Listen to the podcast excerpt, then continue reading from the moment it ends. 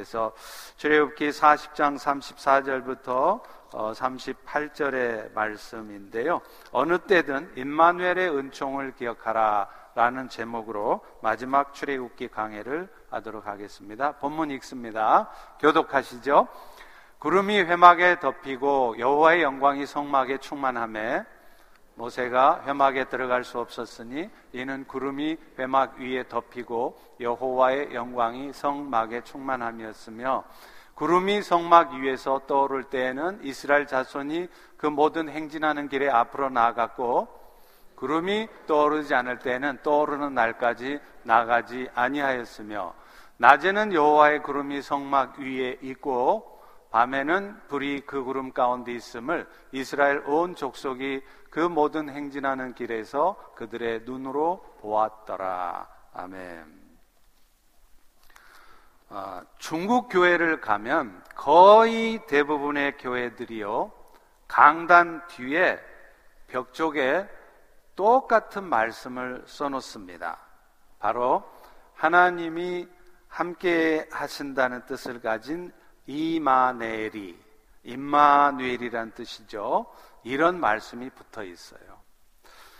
이 말씀을 좋아하는 데는 이유가 있습니다. 아시다시피 중국 교회는 1966년부터 10여 년 넘게 진행되었던 이 문화 대혁명 기간 동안요, 엄청난 핍박을 받았습니다. 여러분이 신앙생활 중에 겪는 핍박하고는 비교가 되지 않습니다. 그 과정에서 수많은 그리스도인들이 순교를 당했습니다. 그러나 그럼에도 불구하고 그들이 교회를 지켜낼 수 있었던 이유는 바로 임마누엘의 하나님 때문이었죠. 마침내 1980년대 덩샤오핑이 등장하면서 개혁 개방 정책을 펼쳤죠. 그래서 죽의 장막이 거두어졌을 때 세상은 놀랐습니다. 완전히 멸절되었을 것이다 추측했던 중국 교회가 그 핍박의 시간 동안 오히려 수십 배도 아니고 수백 배나 성장을 해 있었던 것입니다. 그것도 선교사 단 한 명도 없는 가운데였습니다. 그래서 중국에서는 지금도요, 어느 교회를 가든 대부분이 뒤에 이마네리라는 말이 붙어 있는 것입니다. 사실 오늘날 우리 성도들의 신앙 생활에 있어서도 가장 힘이 되는 말씀이 있다면 그것은 아마 임마누엘일 것입니다. 하나님께서 언제나 anytime 함께 하신다는 이 말씀은 위기에 처한 성도들에게 위로를 주기도 하고요.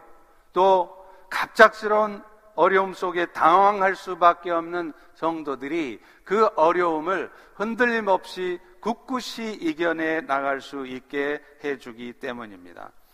오늘 본문의 말씀은 광야 생활 동안 끝까지 이스라엘과 함께 하셨던 하나님을 말씀하고 있어요.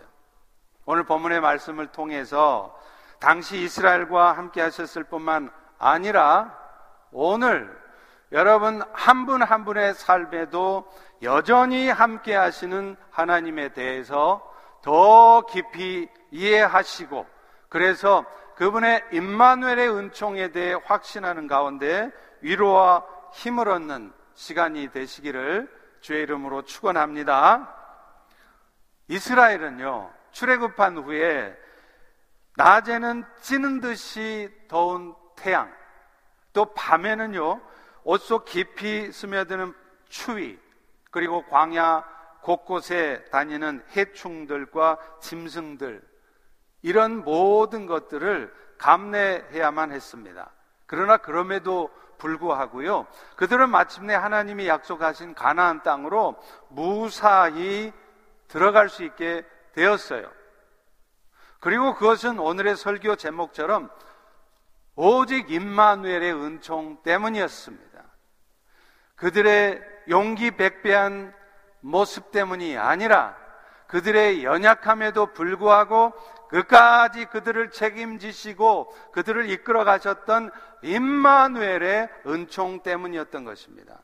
오늘 본문은 바로 그런 임마누엘의 은총을 이스라엘에게 가시적으로 눈에 보여지도록 보여준 사건이었습니다. 자, 그렇다면 그런 하나님의 임마누엘의 은총을 하나님은 이스라엘에게 도대체 어떻게 보여주셨을까요? 가장 먼저 하나님은요, 자신이 거하신다고 하는 성막 위에 구름이 덮이는 것을 통해서 임마누엘의 은총을 보여주신 것이에요. 이스라엘은 지금 하나님으로부터 율법을 받았죠? 그 다음에 하나님 명령하신 대로 성막을 짓습니다. 그 성막을 다 지어놨더니 갑자기 하늘에서 여호와의 영광이 구름으로 성막 위에 임하는 거예요. 성막을 봉헌하는 그 순간 하늘에서 엄청난 구름이 그 성막 위를 덮는 것입니다. 34절에 본문에 말합니다. 구름이 회막에 덮이고 여호와의 영광이 성막에 충만하며. 근데 사실 이것은요. 모세가 하나님께 구했던 거예요. 하나님, 저 연약하고 저 불평받게 할 줄 모르는 이스라엘 백성들이 하나님이 늘 함께 하신다는 것을 도대체 어떻게 알 수 있습니까?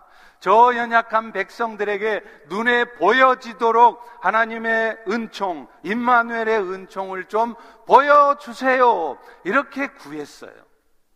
출애굽기 33장 16절이죠. 나와 주의 백성이 주의 목전에 은총 입은 줄을 뭘로 알겠습니까? 주께서 우리와 함께 행하심으로 나와 주의 백성을 천하 만민 중에 구별하심이 아니니까 원컨대 주의 영광을 말로만 하지 마시고 보여주세요.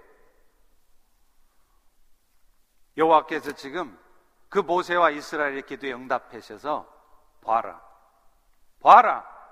이래도 내가 너희와 함께 한다는 것을 모르겠느냐? 성막 위에 구름으로 보여주신 것이죠. 그렇다면 성막에 구름이 덮였다는 것은 도대체 뭘 의미하는가요? 그것은 무엇보다도 여호와의 영광이 모든 이스라엘 백성에게 임했다는 거예요. 여러분 성경에서 구름이 의미하는 바가 뭘까요? 여러 가지 뜻이 있겠죠. 그런데 구름이 의미하는 바로 바로 하나님의 임재를 의미하는 거예요. 그래서 변화산에서도 예수님과 제자들이 있을 때 영광이 임할 때 구름이 덮었고요. 모세가 시내산에서 율법을 받을 때도 여호와의 영광이 구름으로 덮고 있었고요. 지금 이스라엘의 회막 위에도 여호와의 영광이 임했다는 것을 구름이 덮이는 걸로 표현을 해 주는 것입니다. 다시 말하면 이스라엘 가운데 하나님이 임하셔서 내 너희들과 함께 있단다. 이렇게 말씀을 하시는 것이죠. 이 사건은요. 그런데 오늘날 하나님의 백성이 된 우리 성도들에게도 그 하나님의 영광이 덧입혀진다는 것을 의미하는 것입니다. 왜 그렇습니까? 구약시대의 성막, 성전은요, 곧 오늘날 신약시대에는 그리스도 안에 있는 여러분들, 성도들을 의미하기 때문이에요. 고린도전서 3장 16절에 분명하게 설명하죠? 뭐라고요? 너희가 하나님이 거하시는 성전인 것을 알지 못하느냐? 그러니까 이 설교하고 있는 이 강단, 우리가 이 예배 드리고 있는 이 공간이 성전이 아니고 사실은 여러분 한 분한 한 분들이 다 성전이란 말이에요. 왜냐하면 여호와의 영광이 임해 있기 때문에 그런 것입니다. 따라서 오늘 본문에 하나님께서 성막 위를 구름으로 덮으셨다는 것은 곧 하나님의 영광이 이스라엘 가운데 가득하게 되었다는 것을 의미하는 것이고 그것은 오늘날 구약의 성막과 같은 존재인 여러분들, 여러분 스스로의 보기에는 배운 것도 없고 가진 것도 없고 돈도 못 벌어서 연약하고 부족하기 짝이 없어 보이는 것 같은 여러분이 하나님의 영광으로 충만해진 존재라는 사실을 의미하는 것입니다. 그렇다면 여호와의 영광이 성막 위에 또 여러분 성도들 위에 임해 있으면 구체적으로 어떤 것을 의미하겠습니까? 여호와의 영광이 성도들에게 임할 때 성도들에게 나타나는 대표적인 은총은요. 우리 모두가 아무런 중보자 없이도 언제든지 하나님을 직접 만날 수 있게 되었고 또 하나님의 가족이 되었다는 것을 의미한다는 거예요. 여러분 사실 구약 백성들은요 하나님 앞에 나갈 수가 없었어요. 왜 그럴까요? 죄가 있기 때문에. 죄 있는 인간이 죄가 없으신 거룩하신 하나님 앞에 가면 곧바로 죽음입니다. 마치 이 어둠은 빛 앞에서 꼼짝없이 사라지게 돼 있는 것과 같은 거예요. 그래서 이스라엘 백성들은 이 죄 있는 이스라엘 백성들은 하나님 앞에 나아가려면 직접 못 나갔습니다. 제사장들을 통해서 자신들의 죄가 대신 속해지도록 하는 제사를 다 드리고 나서 그 제사장들의 중보를 통해 하나님 앞에 나아갔던 것이죠. 그런데, 그런데, 그런데 오늘날 우리 성도들에게 여호와의 영광이 임했다는 것은 모세조차도 하나님 앞에 그렇게 쓰임 받았던 귀한 모세조차도 나아갈 수 없었던 하나님 앞에 우리는 얼마든지 나아갈 수 있게 되었다는 것입니다. 그리고 무엇보다도 매 순간 살아가면서 우리가 힘들고 어려운 일이 있을지라도 그 하나님 앞에 나아가 우리의 필요를 구하고 또 그분의 도우심을 구하는 가운데 그 도우심에 힘입어 살아갈 수 있게 되었다는 것이죠. 이것은 마치요. 우리가 왕 앞에 아무런 허락함 없이, 허락 없이도 나갈 수 있었던 왕자가 되었다는 것을 의미하는 것이에요. 여러분 아시다시피 고대 사회에서는요, 백성들은 왕 앞에 함부로 못 나갑니다. 허락을 받아야 돼요? 그런데요, 유일하게 왕 앞에 허락 없이 아무 때나 나갈 수 있는 사람이 있었어요. 누굴까요? 왕자들이었어요. King's Family. 왕의 가족만 왕의 허락 없이 나갈 수 있습니다. 또 왕자들은요, 왕의 식탁에 함께 참여를 하는 거예요. 진수성찬으로 차려진 왕의 식탁에 참여할 수 있는 유일한 특권은 왕자에게만 주어진다는 거예요. 그런데 지금 오늘날 우리 성도들이 여호와의 영광이 임해졌다는 것은 무엇을 의미하느냐? 여러분들이 바로 그 왕의 가족, King's Family, God's Family가 되었다는 것입니다.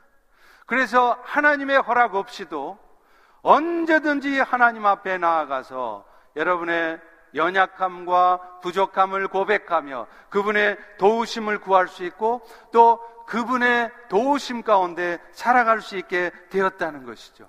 왕의 식탁에 함께 참여하는 자로 살아가게 되었다는 것입니다. 그러니 오늘 우리 모두에게 여호와의 영광이 임해서 우리가 왕의 자녀, 하나님의 가족이 되어지고 하나님 앞에 아무런 거리낌 없이 나아갈 수 있고 그분의 식탁에 함께 참여한다는 것이 얼마나 영광되고 축복된 일입니까?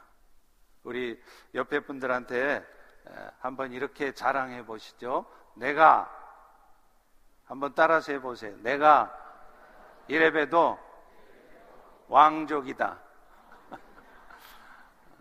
족보 따지면 맨날 무슨 뭐 무슨 무슨 왕의 몇 대 소녀 맨날 그런 소리 하시는데 그런 얘기 하지 마시고 여러분 모두가 여호와의 영광이 있어 임해서 이미 왕족인 것을 기뻐하시기를 바랍니다. 열등감 다 날려버리시지 바랍니다. 두 번째로는요. 하나님이 그들에게 임마누엘의 은총을 보여주신 것은 철저히 하나님이 그들과 동행하시고 그들의 삶을 인도하신다는 것을 통해 보여주셨다는 거예요. 이것은 이스라엘 백성들이 광야에서 이동할 때 머무를 때요. 항상 여호와의 성막이 그 중심에 되었던 것을 통해서도 알 수 있습니다. 당시에 이스라엘 백성들은 장정만 60만 명, 그러니까 여자들과 애들 다 포함하면 200만은 좋게 됐을 겁니다. 그런데요, 그 200만 명이나 되는 이스라엘 백성들이 광야에서 이동을 하다가 어느 곳에 머물잖아요? 그러면 아무렇게나 머무는 게 아니라 그 한 중심에는 성막을 치고 그 주변에 동서남북 사방에 각 지파별로 세 지파씩 열을 지어서 텐트를 치고 머물렀다는 거예요. 만약에 저 모습을 지금 그 당시에 드론이 있어서 위에서 떠서 보면 아마 장관이었을 것입니다. 그런데 이것은 뭘 의미하느냐? 그들의 삶에 항상 여호와 하나님이 중심에 있으셨다는 거예요.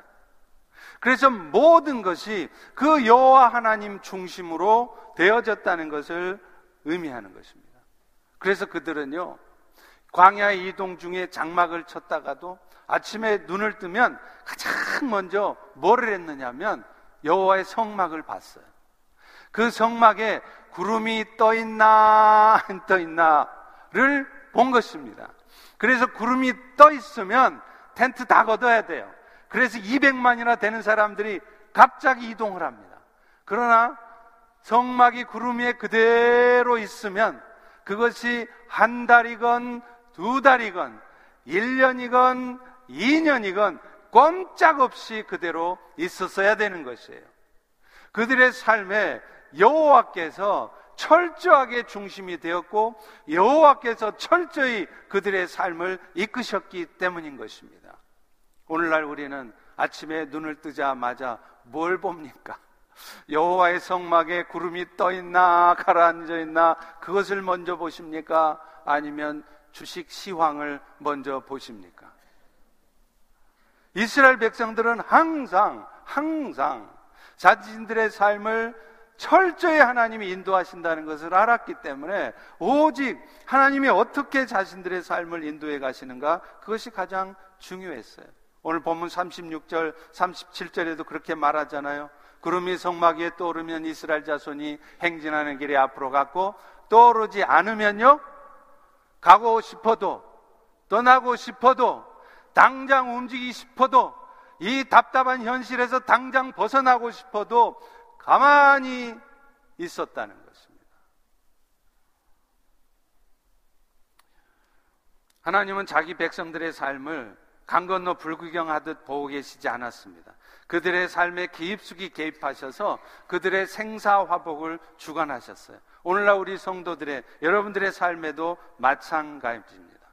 여러분 눈에는 그 하나님이 여러분과 전혀 상관없이 하나님은 나의 삶을 전혀 모르시고 내 아픔도 모르시고 내가 겪고 있는 이 고통도 모르시고 전혀 나와 무관하게 계시는 저 안드로메다 성운 뒤에 숨어 계신 하나님 같지만 사실은 여러분 눈에 보이지 않지만 여러분의 일거수일투적을 다 보고 계시고 무엇보다도 여러분의 형편과 처지를 살펴서 이끌어 가시는 하나님이시라는 거예요. 그것을 어떻게 할 수 있습니까? 하나님은 그들을 이끄실 때 구름 기둥과 밤에는 불 기둥으로 이끄셨대요. 오늘 보면 38절에 보십시오. 낮에는 여호와의 구름이 성막 위에 있고 밤에는 불이 그 구름 가운데에 있으니 이스라엘 모든 족속이 그 행하는 길에서 친히 보았더라. 여러분 왜 하나님은 이스라엘을 이끌 때 구름이면 구름, 불이면 불 둘 중에 하나로 하시지? 왜 하나님도 헷갈리시고 여러분도 헷갈리게 낮에는 구름 기둥, 밤에는 불 기둥으로 인도하셨을까요? 아시다시피 중동의 광야는 일교차가 심해서 낮에는 엄청 뜨겁습니다. 그래서 구름 기둥으로 밤에는 또 엄청 춥습니다. 어둡습니다. 그래서 불 기둥으로 인도하신 것이에요. 이것은 하나님께서 아무렇게나 여러분의 삶을 인도하신 것이 아니라는 거예요. 여러분이 갑자기 질병을 얻게 되든지, 여러분이 갑자기 비즈니스가 파산이 나든지, 여러분의 자식들에게 황당한 일이 발생하든지, 이 모든 일들이 아무렇게나 하나님께서 여러분의 삶을 인도하시는 가운데 생겨진 것이 아니라 하나님의 철저하신 계획과 하나님의 철저하신 보호하심 가운데 발생되어지는 일들이라는 것이죠. 여러분의 상황과 처지에 가장 합당하게 이끄신 상황들이라는 것을 다시 한번 믿으시기를 바랍니다. 시편 23편의 말씀 성도들이 너무 좋아하잖아요. 그런데 이 말씀을 우리는 다윗이 마치 왕궁에서 편안하게 누워서 과일이나 먹으면서 읊조리는 말씀으로 생각을 해요. 그렇지 않습니다. 다윗이 시편 23편을 썼을 때 상황은 그런 평안한 상황이 아니에요. 사울왕의 공경을 이리저리 피해 다니는 가운데 그야말로 한 치 앞도 알 수 없는 상황을 다 겪으면서 읊조린 말씀이었습니다. 그런데 시편 23편 1절에 보면 그는 뭐라고 고백하죠? 내가 부족함이 없대요. 겉에서 보면 다이사, 너 참 부족한 건 많다.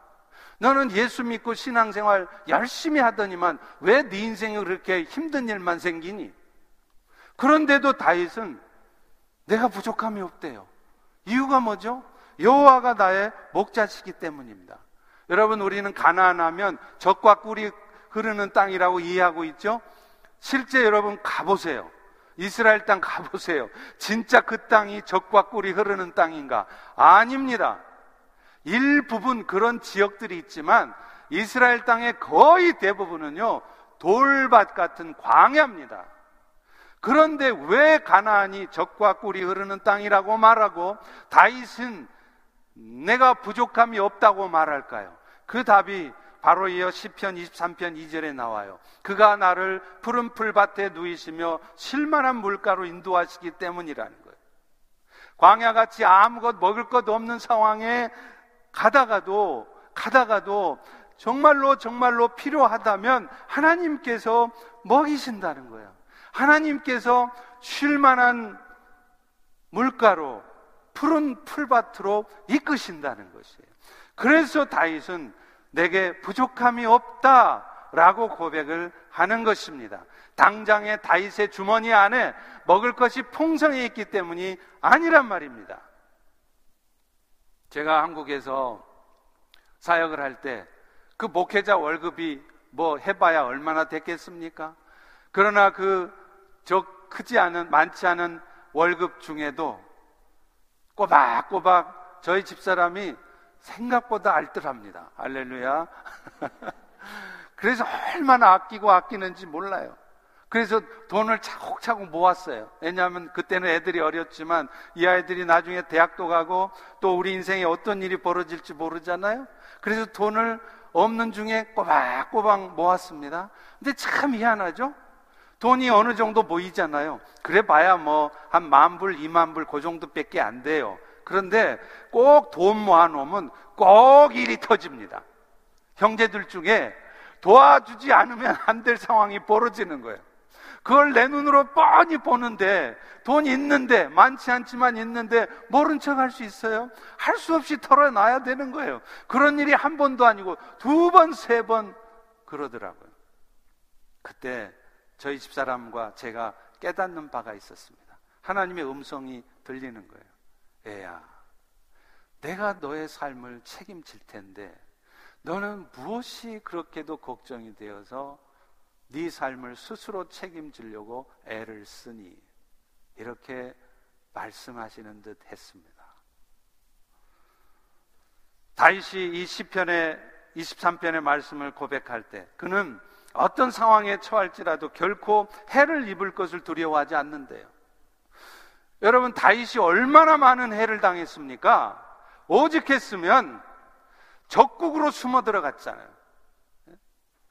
블레셋 땅에 피신을 해서 마치 자기가 블레셋 사람인 것처럼 침을 흘리며 미친 척을 하며 숨어 있었잖아요.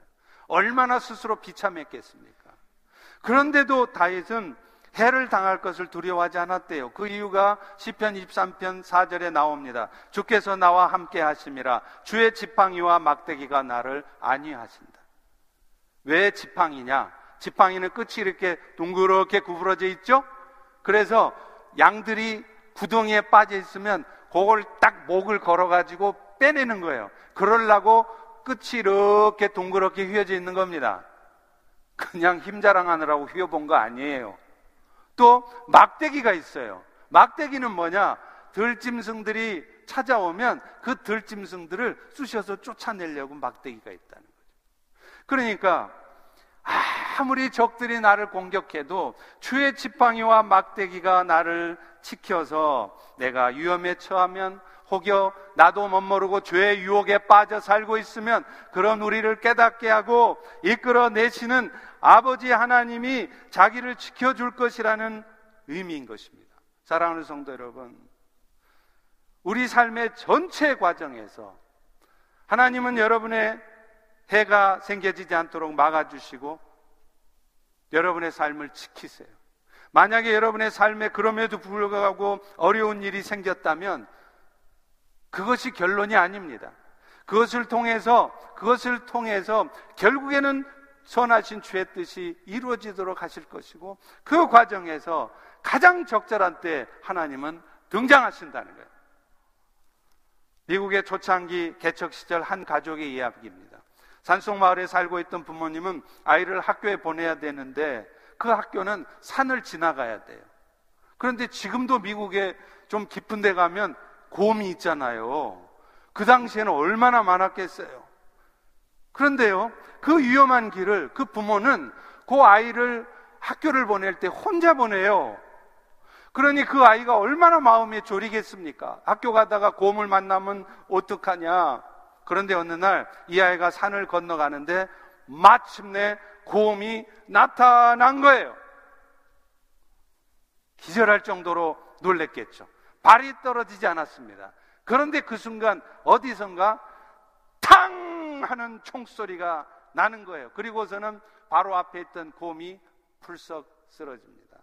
알고 보니까 그 아이의 아버지가 매일 그 아이의 뒤를 따라가고 있었던 겁니다. 아이가 용기 백배 하도록 혼자 가는 것처럼 놓아두었을 뿐이지 계속 아버지는 먼 발치에서 총을 들고 따라갔던 거예요. 그리고 결정적인 순간에 나타나서 그 아이를 위험으로부터 지켜줬던 것입니다. 사실 오늘날 우리 인생 여정에도 종종 고독이 두려움에 휩싸일 만한 때가 있죠. 그러나 하나님이 우리와 함께 한다는 사실, 우리를 결코 홀로 버려두지 않으신다는 사실을 알 때 우리는 비로소 우리의 삶에 다가오는 어떤 시련 앞에서도 우리 미래의 어떤 불확실성 앞에서도 염려나 하고 두려워만 하면서 불평만 하면서 상황을 탓하고 사람을 탓하며 살지는 않게 될 것입니다. 이 임마누엘의 은총을 기억하시는 여러분들 되시기를 주의 이름으로 축원드립니다. 마지막으로 그렇다면 이제 이 임마누엘의 은총 가운데 우리가 할 일은 뭘까요? 딱 하나입니다. 여러분의 모든 삶을 하나님 앞에 맡기고 아까 김용희 선교사님이 얘기하셨던 것처럼 이렇다 저렇다 말씀 마시고 하나님의 말씀대로 순종하며 살아가 보시라는 겁니다. 우리 성도의 삶에서 가장 필요한 것이 있다면 저는요 물질이 아니라고 생각합니다. 건강이 아니라고 생각합니다. 하나님이 함께 하신다는 확신입니다. 그것을 확신하는 가운데 오늘 또 자신의 지혜로 살아가다가 내 뜻대로 되지 않는 현실 앞에서 좌절하면서 열등감이나 가지면서 모든 내 삶의 일들을 포기나 하면서 그렇게 주저앉아 있는 것이 아니라 철저히 하나님께 모든 것을 맡기고 하나님의 지혜와 능력으로 살아가는 것입니다. 하나님이 공급하신 은혜가 아니면 우리 힘으로 살아가려고 하면 우리의 삶은 피곤해지고 막히기 시작할 것입니다. 여러분, 지난 시간에 성소의 분향단의 제사장들이 조석으로 아침, 저녁으로 향을 피워야 했다고 그랬죠. 그런데 그 향을 피울 때 그 분향단에 불을 붙일 때 그 불은요, 자기가 마음대로 가지고 가서 불을 붙이는 게 아니었어요. 유일하게 번제단에 하늘에서 내려온 불로 불이 붙어 있는 번제단에 살아있는 그 불, 여호와의 불로만 가지고 들어가서 향단에 불을 붙입니다. 그런데 아론의 두 아들 철없는 나답과 아비후가 그 번제단에 여호와의 불로 불을 붙이지 않고 자기가 쓰던 불, 자기 방식대로, 자기 생각대로, 자기의 힘으로 가서 불을 붙이는 거예요. 그 결과 어떤 일이 벌어졌죠? 나답과 아비우는 그 성소에서 죽습니다. 이유가 뭐라고요? 레이기 10장에 분명하게 쓰고 있어요. 그들이 여호와께서 명하신 여호와의 불로 불을 피우지 아니하고 자기의 불로 피웠더라. 여러분 오늘 여호와의 불로 살아가십니까? 아니면 여러분 스스로의 생각과 경험 가운데 나오는 여러분 자신의 불로 살아가십니까? 저는 우리 그리스도인의 삶을 한마디로 말하라 그러면 주저 없이 딱 두 단어로 표현합니다. 평강과 희락입니다. 할렐루야. 믿음 좋다 그러는데 평안이 없어요. 그 가짜 믿음입니다. 믿음 좋다 그러는데 항상 시어리스해요. 항상 심각해요. 항상 부정적이고 불평해요. 그 가짜 믿음입니다. 진짜 믿음이 뭐냐? 평강과 희락이에요. 기쁨이에요. 로마서 14장 17절에 말합니다. 하나님의 나라는 오직 성령 안에 있는 평강과 희락이라. 그런데 실제 우리 성도들의 삶을 보면 그렇게 평강이 있지 않은 것 같아요. 늘 염려와 근심이 가득 차 있어요. 얼굴에 그늘이 져 있습니다. 희락이 있는 것 같지 않아요. 어떤 이유에서건 평강을 누리기보다는 불안, 염려가 있을 때가 많고 기쁨을 누리기보다는 불평과 분노하는 마음이 있는 경우가 많은 것 같아요. 이유가 뭘 것 같아요? 답은 딱 하나입니다. 여러분의 모든 삶을 친히 이끌어 가시는 그 주님을 신뢰하는 가운데 그분께 맡기지 않기 때문에 그래요. 아까 개척 시대의 그 어린아이처럼 때가 되면 어련히 나타나서 지켜주시고 해결해 주실 터인데 우리는 그런 하나님의 인도하심을 신뢰하지 않으니까 맡기지도 못하고 맡기지 않으니까 매사가 전정긍긍 늘 염려와 근심, 평강과 기쁨을 잃어버리고 염려와 불평과 분노 가운데 어둠에 휩싸여 사는 것입니다. 여러분 베드로전서 5장 7절에도 말합니다. 너희 염려를 다 죽게 맡겨라. 이는 그가 너희를 돌보심이라. 여러분의 남편이 여러분을 지켜주는 것도 아닙니다. 돈 많은 아버지가 지켜주는 것도 아닙니다. 하늘 아버지께서 지켜주시고 이끌어 주실 줄로 믿습니다. 저도 늘 마음속에 끊임없는 두려움이 있어요. 혹시 암이 재발하면 어떻게 될까? 그렇게 되면 우리 애들, 아내는 어떻게 되지? 무엇보다 교회는 어떻게 되지? 그런데 그런 어두운 마음이 저에게 찾아올 때마다 드는 생각이 있어요. 주께서 알아서 하시겠지. 내가 이 땅에 남아서 해야 할 일이 있으면 지켜줄 것이고, 설사 문제가 생긴다 할지라도 다시 낫게 하실 것이고, 만약에 내가 해야 될 일이 여기까지라면 내가 아무리 발버둥을 쳐도 하나님 당신 계신 것으로 나를 부르실 것인데 내가 무엇을 염려하고 무엇을 노심초사할 것인가 그런 생각이 드는 거예요. 여러분, 언젠가는 우리 모두는 이 땅의 삶을 마치게 돼 있습니다. 그러나 우리에게는 영원한 삶이 기다리고 있어요. 이 땅의 삶과는 비교할 수 없는 영원한 축복된 삶이 기다리고 있다는 것을 확신하고 소망할 때 우리는 결코 죽음조차 두려워하지 않고 염려하지 않을 수 있는 것이죠. 그 순간 제 마음속에 찾아왔던 어둠이요. 순간적으로 사라져요. 그리고 이내 제 마음에 평안이 찾아오면 그렇지 내가 그거 지금 신경 쓸 시간이 아니고 오늘 내가 할 일이 무엇인가?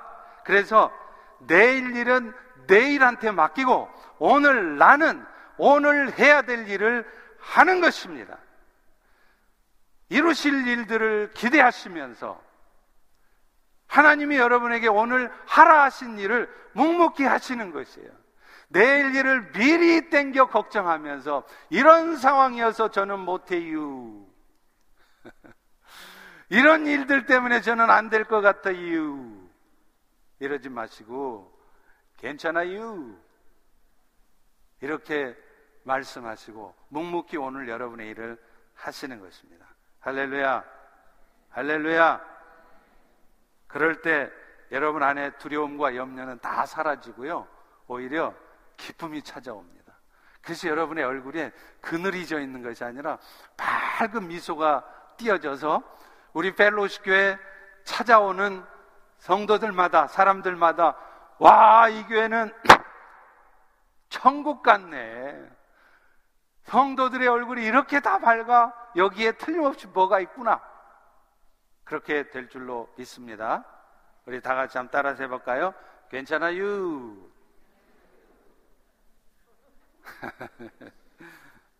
미국의 메이어 박사 얘기가 있어요. 이분도 사역의 과정에서 어렵고 포기하고 싶은 때가 있었나 봅니다. 저도 참 많은 상황이 그런 상황들이 있어요. 하루는 지치고 낙담해서 서재에 이렇게 앉아 있는데 이렇게 중얼거렸답니다. 내 사역에는 왜 열매가 없지? 그리고 나한테는 영적인 힘이 부족해. 그때 갑자기 누군가 옆에 서 있는 느낌을 받았대요. 주님이셨습니다. 그분은 네가 가지고 있는 모든 열쇠를 내게 주거라. 이렇게 말씀하시더래요. 그래서 박사는 자신의 주머니에서 열쇠 꾸러미를 다 꺼내드렸대요. 그러다 주님이 그렇게 물어보시더랍니다. 그게 다니? 그게 다니? 그러니까 이 메이어 박사는 어, 책상 서랍에 작은 열쇠 하나가 있습니다. 그러자 주님은 이렇게 말씀하셨대요. 모든 열쇠를 나한테 맡길 수 없다는 것은 네가 나를 아직 전적으로 신뢰하지 못한다는 것이고 그것이 너의 사역에 열매가 없는 이유란다. 여러분, 우리는 때로 하나님의 인도하심을 잘 분별하지 못하기도 하지만 어떤 때는요, 분별이 돼요. 하나님이 뭘 말씀하시는지 뻔히 알아요. 그래도 순종을 안 해요. 왜요? 내 생각이 앞서 있으니까. 전적으로 맡기지 못하니까. 그래서 결국 철저히 순종하지 못하는 가운데 결국에는 어느 순간 여러분의 인생은 얽히게 되어 있습니다. 말씀을 맺겠습니다. 여러분, 노아의 방주에는 노가 없다는 사실 잘 아시죠? 아니, 그 홍수가 쏟아질 때 배가 이렇게 둥둥 떠댕기다가 암초라도 부딪히면 어떡해요? 그 암초가 있을 것 같으면, 어, 전방에 암초, 노를 열심히 저어서 피해 가야 될 거 아니에요. 그러면 노가 있어야 되죠.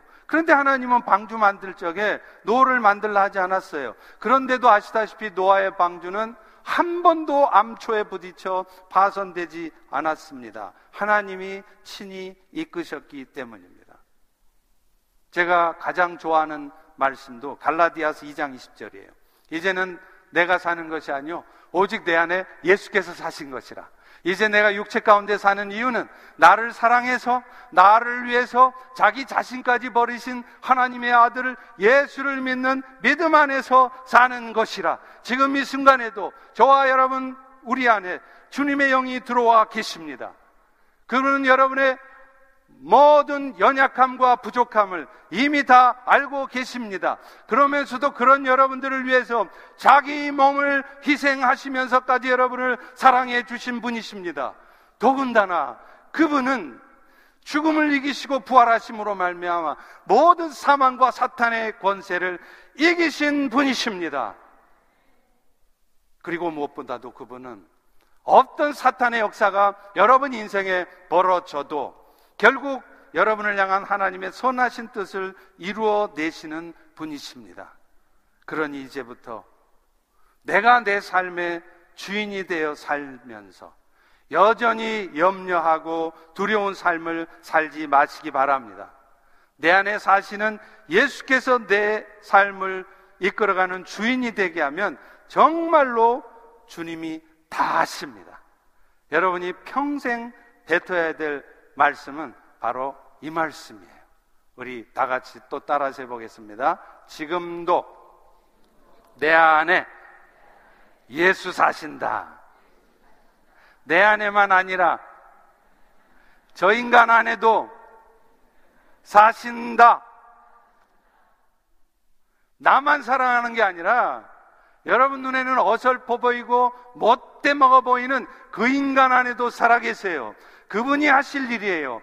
그걸 알면 우리는 쓸데없이 판단이나 하고 저주의 말이나 하고 함부로 그런 말을 하지 않아도 됩니다. 그분의 미래를 여러분이 미리 걱정해 줄 필요도 없어요. 그분이 알아서 하실 것이기 때문입니다.